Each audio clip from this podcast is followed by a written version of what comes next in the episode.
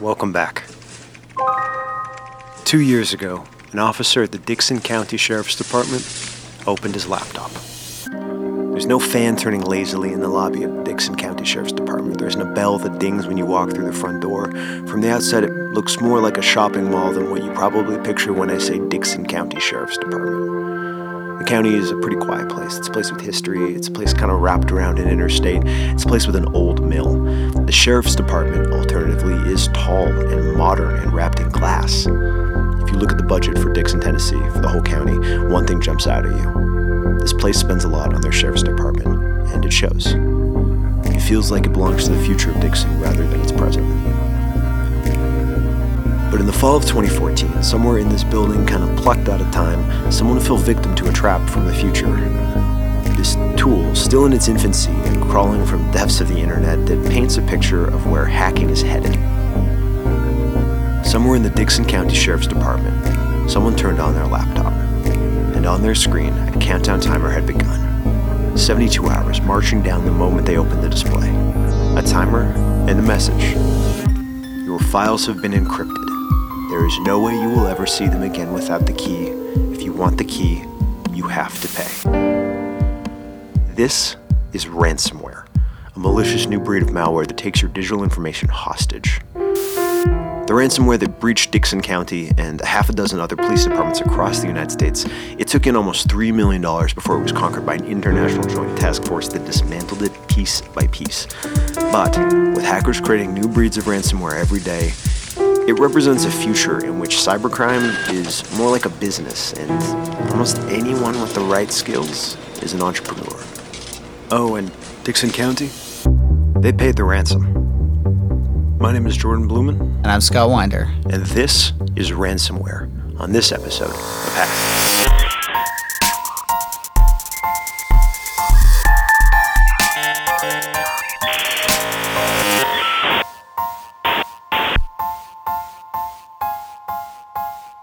Nothing better exemplifies the change that's happening in the cybersecurity world than ransomware.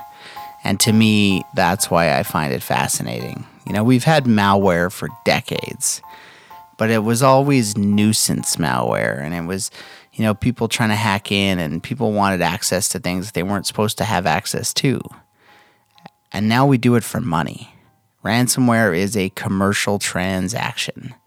And we have moved from hackers in the underworld causing nuisances and looking for stuff and trying to get attain access to things that they weren't supposed to to hackers generating millions and millions of dollars.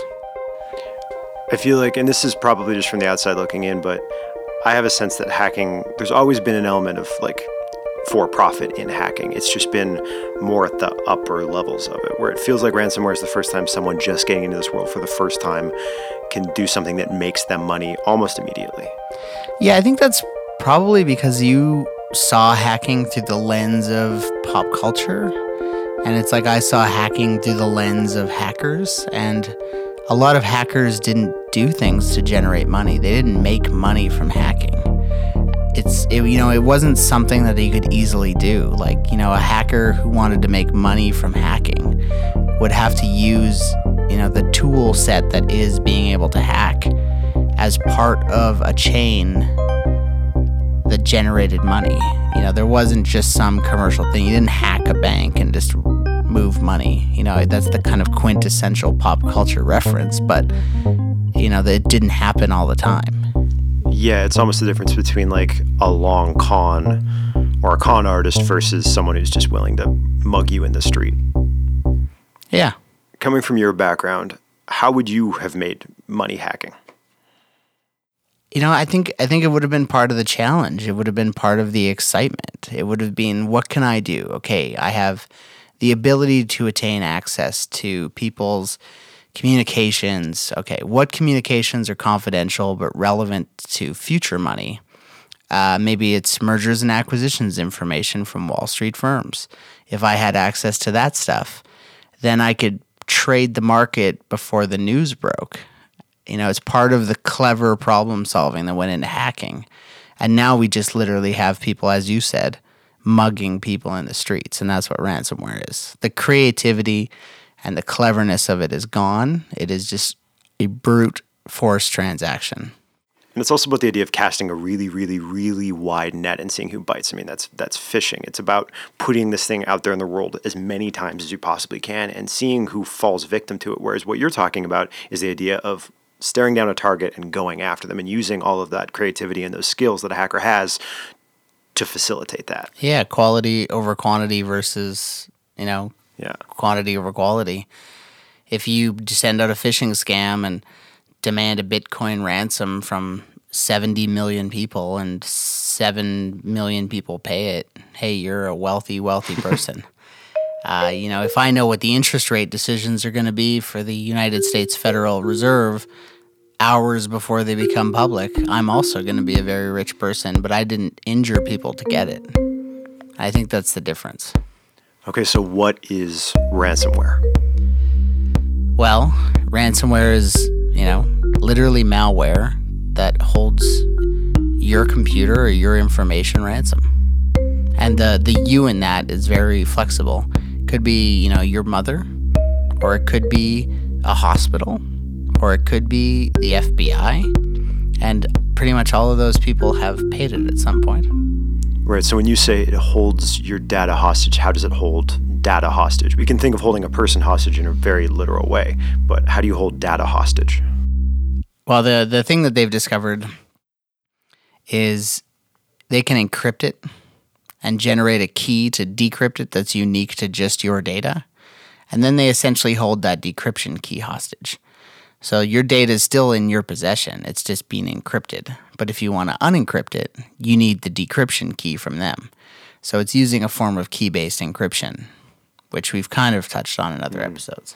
So this piece of malware infects your computer. It takes all of your data, it encrypts it, and the only way that you can unencrypt it is if you pay them for that key. Correct. And usually it's on some demand time, like a traditional ransom demand. You've got 96 hours to produce $1,500, or else it's all gone. How do you get, without getting too specific, how do you get a piece of software like this onto a victim's computer? The most interesting thing that we might be able to look at in ransomware is the uh, propagation of it. You know, how is it getting spread? And it's getting spread in all kinds of ways, from phishing scams over email to probably the most interesting cases are when people figure out ways to inject it into uh, advertising, which is called malvertising. How do you do that? I think it's ad network dependent, but some ad networks have had flash vulnerabilities or have had HTML5 vulnerabilities that will actually set off an attack vector that ends up with malware being put on your computer. So it's yeah, it's pretty substantial. I don't even. We'll have to cut this. I don't even want to go down this road, but that's that might be the most ethical argument for ad blockers I've heard yet. Is that they're unsecure platforms and people can use them to inject stuff on your computer. Yeah. You could you could probably spend a few months researching and put together a pretty strong argument for that. That's bananas. Yeah. Okay, so someone decides that they want to they want to try and do this. They want to put ransomware on the world. Again, without being too specific, where do people find these things? Like this is not a piece of software that I can download off the App Store. Most of them are kind of custom written, but like a lot of the organized crime that's using it now, they might have somebody might have written it a long time ago. Like Crypto Locker is a big one. Um, there's a new one that's flying around right now. It's not new, but it's it's kind of having a resurgence right now called Locky, and yeah, these were written by people like I Crypto Lockers in its I don't remember fifth, sixth version maybe. Like it's been around for a while. Uh, so yeah, so they're generally custom written, shared amongst specific groups. So Right, and if they're not custom written, yeah, so or or they're copycats. So so they're clones of this original good idea, if you want to say it's a good idea, but appears to make you know organized crime millions and millions of dollars. So I guess it's good to some people. okay, so do you pay these people? Well, I think the general consensus is yes. Like, I think the FBI pays them. I know a sheriff's department in the States paid them, which we talked about in the opening. Uh, hospitals have paid them. It's it's really do or die. So I think you have to make a personal decision of whether what they have of yours is worth what they want you to pay for it. So if it's the operating spreadsheets for your business and it would cost you hundreds of thousands of dollars to pay to get them back, or you could just give them $1,500, I think the economic utility of that statement speaks for itself. It is distinct from a like a classic hostage situation in that they don't have a person that they're responsible for at the end of this. The data's on your computer, it's just encrypted, so it doesn't really matter to them one way or another whether or not you pay it. If you decide not to pay, you're just out your data and they're still out there in the world. Nothing bad has happened to them. Yeah, and I think it, there's some organizational structure behind that too, where it's like there's call centers for a lot of the big organizations that do this. So you're completely removed. The person who is in charge of writing the code isn't probably the person who's in charge of having it deployed, who isn't the person who's in charge of communicating with the hostages. You know, it's it's you're so far removed from it. You're just a call center worker at some point, and you know it's not on you. You know, you're not the one deciding someone's life like you would be if you were truly holding someone hostage. So it's it's got levels of insanity and that are also levels of brilliance depending on what lens you're looking through. It's taking it's taking the skills of hacking and instead of being one phase in a long con to use that term we used earlier, it's using them as a resource in starting up a business. And I feel like that's what's different about it. At least that's what feels different about it. Yeah, it's it is, you know, petty level cri- crime activity for profit. It is organized crime in the 21st century. I think it's worth asking. You're not willing to pay. Is there anything you can do to get this information back, or is it just lost to the world? Depends. So some of them aren't using strong enough encryption that people can actually reverse engineer the encryption. So some of them, and I don't know the exact ones, or I would use them by name, but but some of these different uh, ransomware versions, if you have some of your original files and can feed in the encrypted version and the exact same version as an original, so maybe from an email or from a backup, it can actually figure out the decryption key and then you can decrypt your stuff. But most of the modern versions, no. It's heavy encryption and it's gone. I think it's tough because in that moment I would be so angry and I would be so upset, even if it is just X amount of dollars for my data back. I'm so angry with these people, I don't want to give them money.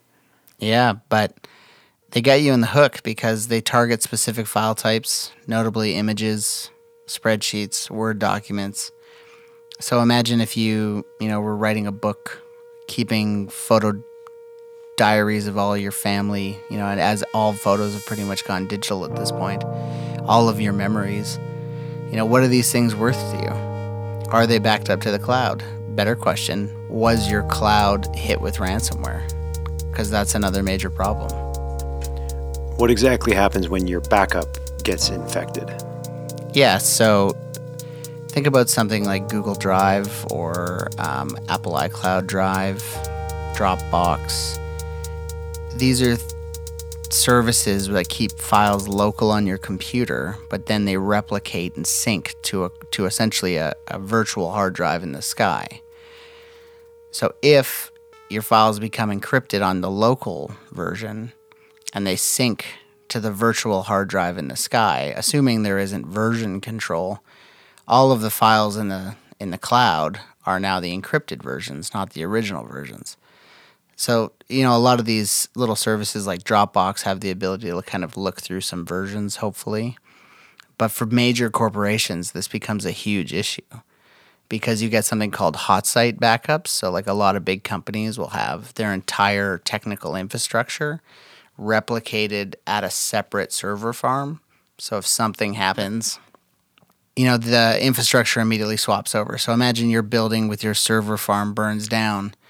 It's kind of okay because the server farm exists in another place and the data is kept in sync in real time, which is why it's called a hot site. It's not a cold site where they have to show up and turn the servers on and rebuild the data. It's live. So major major companies will have this, but the issue is is that if one site gets hit with a ransomware, it'll real time sync to the hot site swap. So it's it's you know you're getting this like enterprise level headache. You've spent millions of dollars to have this second, you know, technological infrastructure set up for you, but it can be ruined in a heartbeat. At that point, you're just paying someone to back up a virus that has compromised your system. Right. Well, if you think about it, something like a fire, like a traditional hazard, you know, a building burns down and it's a huge incident, but can be less destructive to a company than ransomware can be. So that's when the ransoms start to get out of control. If they get into an infrastructure and encrypt an entire enterprise, databases, accounting software, every operational document, versions, logos, you name it. Imagine it all gone. Everything in public drives, and that U drive that you have at work, everything is gone. These people that are sending this software out, they send it out on mass. They try and get as many people infected as they can. Do they know when they've gotten that massive corporation whose information is worth millions versus your aunt with a couple of photos that's only willing to pay maybe a hundred couple a couple hundred bucks for it? Yeah, I think the there I I don't know the ins and outs of the technology enough to know exactly how it does, but I assume it's based on volume because the first thing it does, like if if it hits your work computer, the first thing it does is it looks not only at what's on your computer but what's on the network that it can reach. So it starts to spread through the network. So imagine in a big company where you've got thousands of computers maybe accessible over the network or sharing files back and forth, and they're literally just sharing the ransomware, you know, back and forth. Okay, so how do you defend against this either as an individual or as an organization that has this massive network of com- connected computers? It's tough. The the way like there's no man, I don't even know what to say to that. There's no level of organization that's really figured out how to avoid it. Like it hits everybody. I know one of the things that's becoming more common is like a sandboxing system. So that the second you download any file or any file downloads on your computer, it kind of lives inside of a little small uh, virtual machine on your computer so that you kind of get to run it in there and s- ensure that it's it works.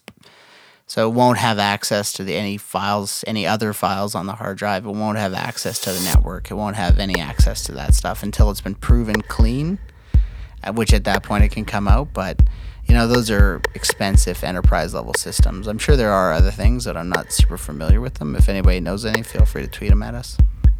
And what about for an individual? Be smart. Same old, same old comes down to being smart. But then again, to go back to propagation, I can't remember exactly who it was, but I think it was an FTP client for OSX. Somebody had hacked their server so that if you downloaded the installer over the course of like one week, inside of that installer, it also installed ransomware. Like it's, you know, as the more walls you put up, the more clever people become, and it seems people keep becoming more and more clever. So I don't know if the best way to protecting is it is just to is to just keep your wits about you when you're doing stuff. Which is kind of the exact opposite way of people of how people actually interact with computers now. We're becoming way more trusting even as things get theoretically a lot more dangerous. Well, I think that's the I think that's the game now. The more trusting that the end user becomes, the more field they've created for the hackers to play. So last episode we mentioned having some potentially what's a good way to get into this? Last episode, we mentioned uh, some of the delays and some other things that were going on that we were trying to get going to kind of allow us to do more of this. And we were very, very, hush hush about it, but um, the press release has kind of gone out, so it seems like we can probably talk about it. Yeah. So uh, we. Why don't you just read the read the press release? Sure. Let's just read the press release. Network Media Group Incorporated is pleased to announce it has acquired the exclusive right to adapt the iTunes podcast Hacked as a television series. Created by tech entrepreneurs and storytellers, Scott Francis Winder and Jordan Bloemen. The Hacked podcast explores the curious, enlightening, and occasionally criminal underbelly of the internet. With the podcast currently attracting tens of thousands of followers for each new installment, Network and the Hacked creators will expand the scope and scale of the storytelling to bring its legions of podcast followers, that's you guys, an even bigger payoff with a deeper dive into the myriad of mysteries and other compelling stories lurking in the online world. We're the worst. We just read our entire press release. That is not the entire press No, release. No, that's the first paragraph. But anyway, so we might make a TV show. That's what we're working on. It doesn't mean that we're going to get to make it, but it means that some very, very nice people want to try and make it. So hopefully that was worth the, the big old delay uh, between the last batch of episodes. We're super ecstatic about it, truthfully. Uh, Jordan and I would love to make a TV show, and this seems like a great TV show to make. But in the meantime, we're going to keep trying to make podcast episodes. Yeah, and if you happen to be a person that works at a major television network that wants to buy a TV show, then you should buy ours. Um, and on that note, my name is Jordan Bloemen. And I'm Scott Winder. Thanks for listening to this episode of Hacked.